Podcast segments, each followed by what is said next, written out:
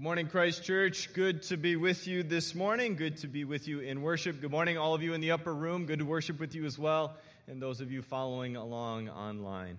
I'm Pastor Andrew. I'm one of the pastors here at Christ Church. If I haven't got a chance to meet you, I hope to meet you next week at our Next Steps luncheon. If you haven't a chance to be a part of that, I want to encourage you to sign up for the, the luncheon coming up next week. It's a chance to get to know the staff and Christ Church. You can do that through uh, online. So we are in week two now of a sermon series. It's a brief sermon series. It's a chance for us after the holidays, after the Christmas season, after the time with family and friends, and that we all get sick together, that we can all take a deep breath, right? And so we take this time during these two weeks. Uh, to dive into a small book of the Bible, is what we've done. A very small and yet very profound book of the Bible. The title of the book is Second John, the book of Second John. Just a reminder for you, a couple recap. Want to start off this morning. If you weren't with us last week, it's okay, no worries. Uh, this book, by the end of today, you will have read an entire book of the Bible. Not too bad, right? It also shows you how small the book is. So, this is a small book. It is in the latter part of the Bible, it's towards the back. And it is, in fact, not your usual book, as in a narrative. It's not history. It's not poetry. It is a letter. It is a letter that was written by a gentleman named John the Elder. John the Elder. And John was actually a prolific writer and leader in the early Christian church. He wrote not only 2nd John, but 1st John, 2nd John, and 3rd John, three different letters to the early church. He also wrote the Gospel of John. This is a firsthand eyewitness account of Jesus, Jesus' life, his death, his ministry, and his resurrection. John was one of those original 12, one of those guys who was really close to Jesus. He ate with Jesus, traveled with Jesus, spoke with Jesus. He got to see incredible, miraculous, amazing things that Jesus did. And so he wrote some of those things down in his firsthand eyewitness account that we call the Gospel of John. And as part of being empowered by Jesus, as part of this whole Jesus movement that got going, John went out and started to preach and teach about the life, death, and resurrection of Jesus. He started churches. And those churches began to spring up all over the ancient Greco Roman world, all over the Mediterranean. And as a way to, to tie the churches together, as a way to remain connected to all those various churches, he would send letters to maintain and establish those relationships. And so, First John, Second John, and Third John are some of those precious letters that John the Elder wrote and sent through the mail system off to those early churches. They would have been circulated, they would have been read, they would have been considered to be extremely influential because John himself was such an influential figure in that early church. Now, unfortunately, the simple reality is that John was not operating in a vacuum, that the church itself was not growing out of a vacuum. There were things happening in the context of that day, and specifically, there was a whole lot of confusion. There was a lot of confusion about what Christianity actually was. What did Jesus actually say? What did Jesus actually teach? And so, unfortunately, there was a whole bunch of bogus Christianity that was running around and causing trouble at this time. And so, John, because he had such a clear picture of who Jesus was, wrote these letters out of a concern for the truth that people would truly know and truly understand who Jesus was, what he did, what his life meant, what his death meant, and what his resurrection meant for Christian people. And so we get the book of Second John. Last week, we only did a couple verses, uh, which is saying something because the whole thing is only a couple verses. Uh, but we did the introduction. I'm going to reread that introduction to you right now. If you didn't have a chance, I gave you guys some homework last week if you were with us. Did anyone actually read the book? Any of you guys read it? Nice, nice, fantastic, fantastic. If you missed out last week, no big deal. We're going to literally read the whole book in, in church right now. So here we go. We're going to read along if you want in the half sheet, uh, your sermon notes. The half sheet is actually the entire book. We're going to read through just the first couple verses right now, recapping what we did last week. Here we go. Second John begins this way. Listen, will you? Here we go. This letter is from John the elder. I am writing to the chosen lady and to her children, whom I love in the truth. Just a reminder that's a metaphor for the church. Uh, the mother church and the children. The children would be the Christians, okay? So the mother church. I'm writing to the chosen lady and to her children, whom I love in the truth, as does everyone who knows the truth, because the truth lives in us and will be with us forever. Big, heavy emphasis on truth because of all that confusion that's been running amok. What is the truth? Here is the truth grace, mercy, and peace, which come from God the Father and from Jesus Christ, the Son of the Father, who will continue to be with us who live in love and truth. That's the beginning. That's the opening of the letter. That's how he introduces what he's about to get at. Big, heavy emphasis on the truth and establishing that he is one of the most influential people in the early church. Now we get to verse 4. This is where we pick up. This is where we dive into the meat, if you will, of the letter itself and where we're going to be walking through today. You ready to go? We're going to go verse by verse.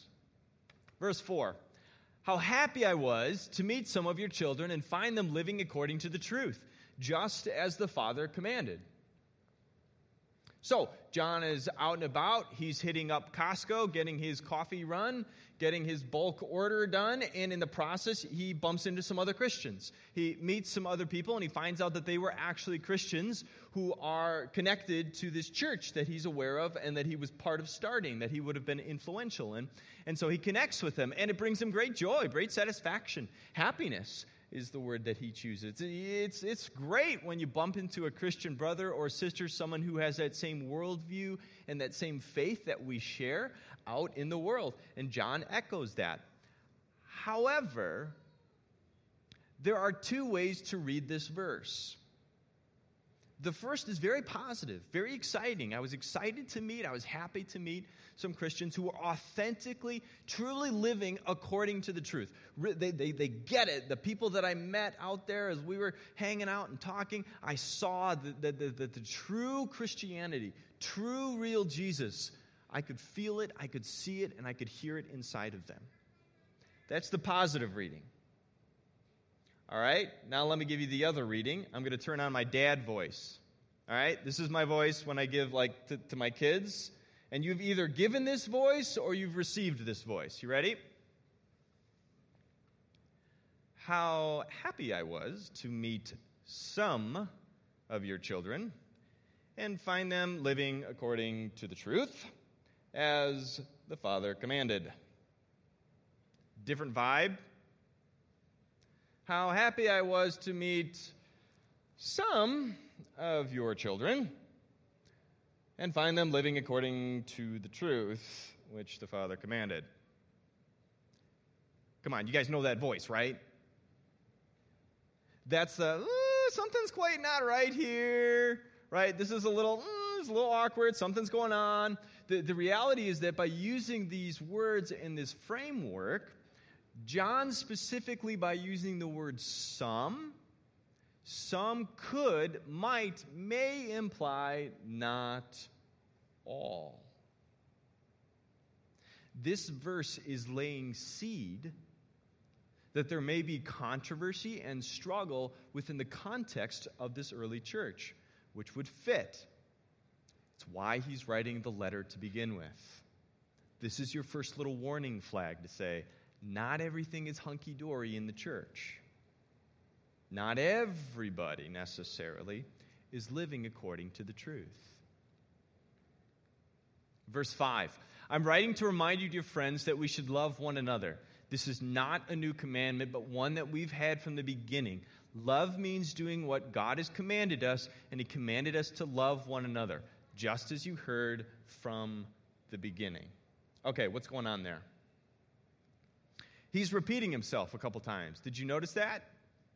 He's repeating himself. This is something we've had from the beginning. This is nothing new. Let me remind you.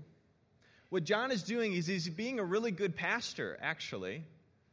See, you all wonder why I repeat myself so much?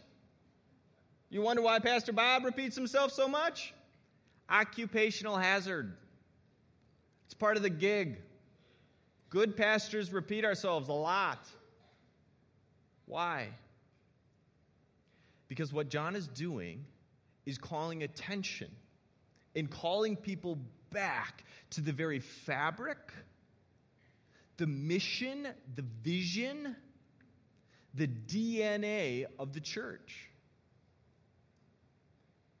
He's saying, look, from the beginning, when we started this church, when this church really got moving and growing, when we got some momentum going on here, when we began this church and wanted God to do something amazing through us, from the beginning, we said on the outset that our mission, our vision, part of who we are as a church body is going to be a place that loves the way God has loved us. We are going to be a place that exhibits God's love in this world just as He commanded that we do. We're going to be a place, we're going to be a church. This is going to be part of what defines us is to be a loving church just the way Jesus asked us to love. This is straight out of the Gospel of John as well, where Jesus lays out in the upper room. Shout out to all of you in the upper room. When Jesus gathered with his disciples in the upper room, one of the most powerful quotes that he has is he says, Look, I give you a new command you are to love one another just as I have loved you. John recorded that in his firsthand eyewitness account. And when he started these churches, he started them saying, Look, part of the mission, vision, and DNA of what it means to be a part of this place is to love as Jesus Christ has loved us. This is nothing new. We've had this from the beginning, and I am simply reminding you of this because that's what a good pastor does. He reminds you of the mission, vision, and values of the church that God has called into being. So, Christ Church, finish the sentence for me. Christ Church, we're a place for people who. Thank you. Say it again with me. One, two, three. Christ Church, we're a place for people who aren't here yet. That's because we, that's our way of saying that we want to love people. We want to be sensitive to people. We want to be outward focused in a way that loves those who are outside of our church community. We want to take what John is actually saying very seriously that our fabric, our DNA, is to love people the way Christ has loved us, to be outward focused, not curving in. It's not about me, it's not about my issues, my problems alone. It is about me living and loving other people as Christ has loved me. Now we do this within the church context. So, John's just being a good pastor. He's saying, remember, guys, keep the main thing the main thing. Verse 7. Oh, here we find out why he reminds us of the mission and vision. I say this because many deceivers have gone into the world. They deny that Jesus Christ came in a real body. Such a person is a deceiver and an antichrist. Woo! Spicy. This is the problem. This is the issue. Many deceivers have gone into the world. There is a whole lot of confusion and it's being caused by people who are running around spreading bogus Christianity. They're saying, look, Jesus wasn't really in the flesh, he didn't have a, a flesh body. He was an apparition, he was a ghost, he was just spirit form, and he wasn't human. It was actually a very, very powerful, powerful false teaching in the early church. And John is hypersensitive to it. I mentioned it last week. It's called Gnosticism. John doesn't like it. To deny the humanity of Jesus Christ, to deny that he came in the flesh, is to deny Christmas. Christmas never happened. You just denied it. To deny Christmas and to deny Jesus in the flesh is to deny the cross. A ghost can't die. A ghost, a ghost can't experience blood pouring out of it. A ghost can't wear a crown of thorns or be hung on a cross and nails pounded into him. A ghost can't die and be put into the grave. And a ghost cannot be raised three days later on Easter morning. So when you deny that Jesus Christ came in the flesh, you are denying Christianity as a whole. The whole thing unravels.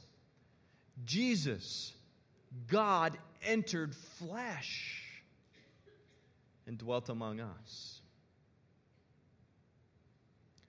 And so, John's concerned about these deceivers who spout bogus Christianity.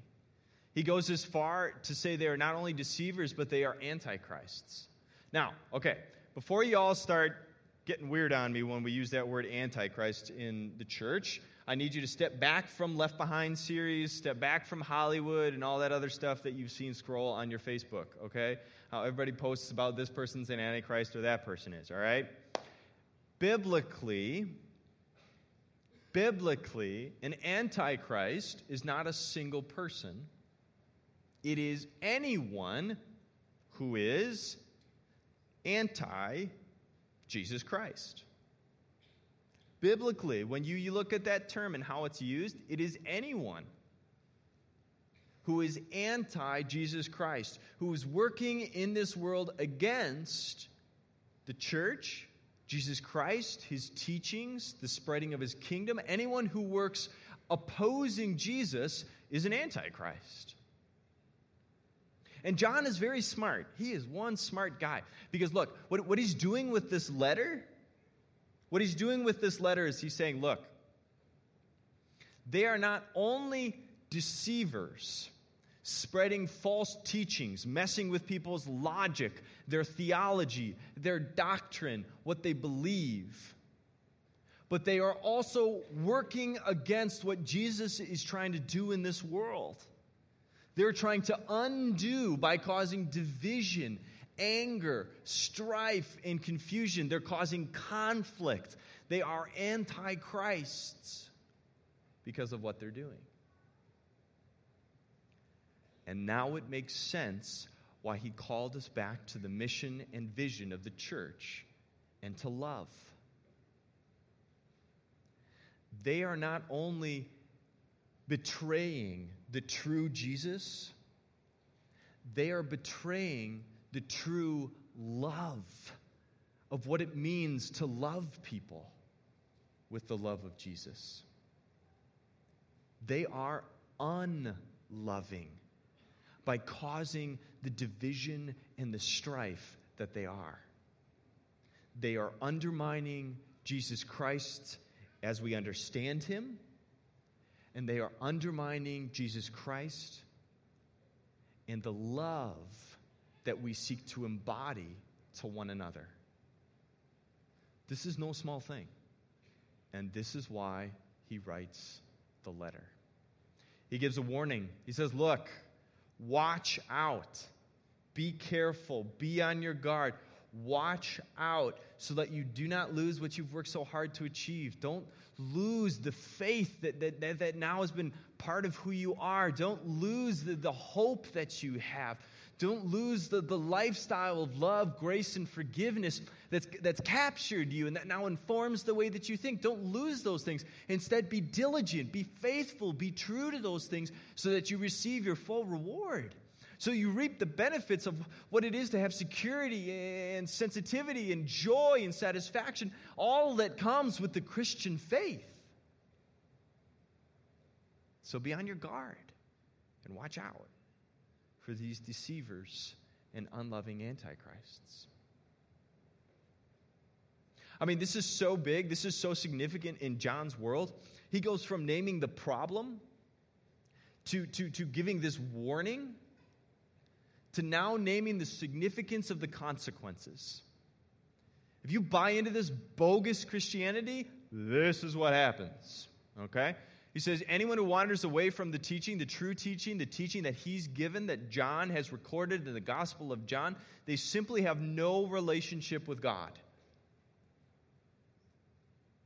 But anyone who remains in the teaching, the true, real, authentic teaching of Jesus Christ, has a relationship with God the Father and God the Son. Your relationship, our relationship with God, is what's at stake here. When we deny true Jesus and deny the true love of Jesus in our lives. He takes it one final step in verse 10. And he says, Look, this is such a big issue. You have to be so on your guard because of those consequences. You must not and cannot enable bad behavior. Do you guys know what the word enablement means when I use that word, enable? You guys know what that is? Enabling someone?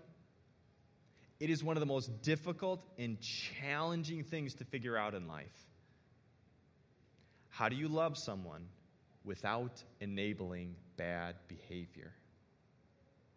Boundaries, rules, laws for the sake and the well being of the person out of love. John says, don't enable these bad behaviors. If anyone comes to your meeting and doesn't teach the truth about Jesus Christ, don't invite him to home. Don't have him over for dinner. Give him any kind of encouragement. Don't give him a high five. None of that stuff. Anyone who encourages those people becomes a partner in their evil work. Don't go near this. It's that important. It's that big. And don't enable bad behavior because of how significant it is. He finishes the letter here, verses 12 and 13. He says, I've got much more to say to you. I, you know, I, I, there's more to say, there's more to unpack, there's more to talk about, but I don't want to do it with paper and ink. Anyone who's ever sent a regretful email and says the Bible isn't relevant, read that verse again. All right? This is saying, look, don't try to solve solutions over text messaging. Don't send the email. Use the email and the text to set up a face to face so that you can truly get at the significant issue. And so that's what John aspires for. He says, Look, I'm not going to try to unpack this more in paper and ink. I hope instead to visit you soon, and I'll talk with you face to face. We'll get at this and talk face to face.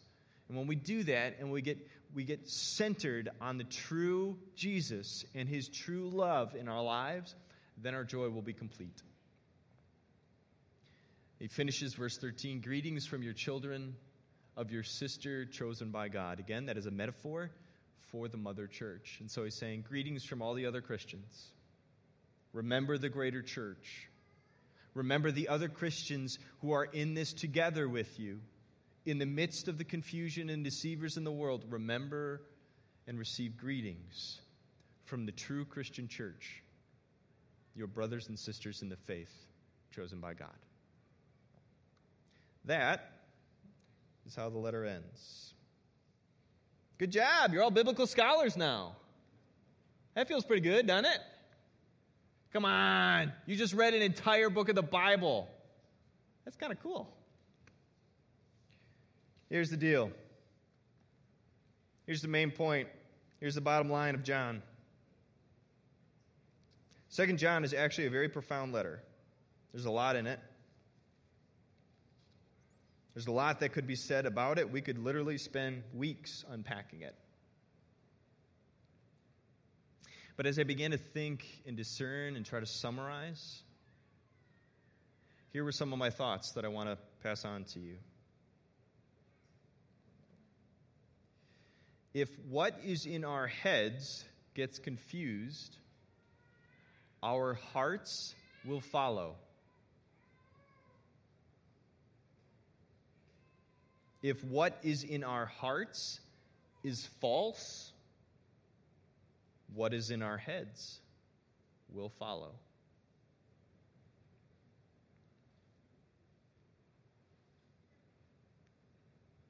For us, for you, and me, for Christ Church here and now, for this church. We will remain committed to a true and right understanding of Jesus Christ, his life, his death, and his resurrection. We will continue to go back to these first hand eyewitness accounts to the Gospels. We will continue to come back to the Scriptures to help us get a clear picture and a clear understanding of how God has been at work and specifically led to the life, death, and the resurrection of Jesus. We will never move off Jesus Christ in a right, healthy understanding of who he is and what he's done. We will also never remove ourselves from his love made manifest in each of us, made real, tangible. We will never move off of what it is to put others first and love other people the way Jesus has loved us. That is our true, real faith, true, real Christianity. Jesus and his love in and through his people. You get to embody that. You get to live that. You get to enjoy that. You get to live as a Christian person. If you're a Christian, you get to live with the knowledge, the head knowledge that Jesus Christ, God Himself, came into this world, wrapped in flesh, died on a cross, was buried, rose again, all for your sake and your well being, to ensure that you too could experience life after death that, that, that He could ensure your forgiveness, that He could ensure that you have hope and joy and satisfaction in this life. We know and believe Jesus came for each one of us. And we now carry his love of putting others first into our families, into the way that we treat our spouses, into the way that we treat our kids, into our work environment. Shoot, we love the coworker when they come in and everybody else hangs their head because it's that coworker. We as Christian people step up and choose to love them. We choose to love the person who's really hard to love.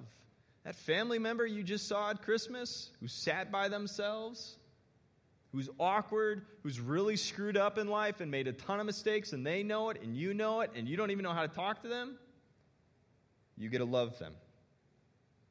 And you get to tell them that Jesus Christ came into the world to love them too, to die for them too, and forgive them too. You, we, have been captured and claimed in baptismal waters by the real, true faith, Christianity, where Jesus Christ is truly God made man. And his love is for each one of us. And his love is made real through each one of us. So don't be deceived. Be careful. Guard your hearts, guard your minds. Read your Bibles. There's good stuff in here. Go read the Gospel of John. See that firsthand account for yourself. And remember, never get low, never let go of the true faith that has claimed you. Amen. Good. Let's pray.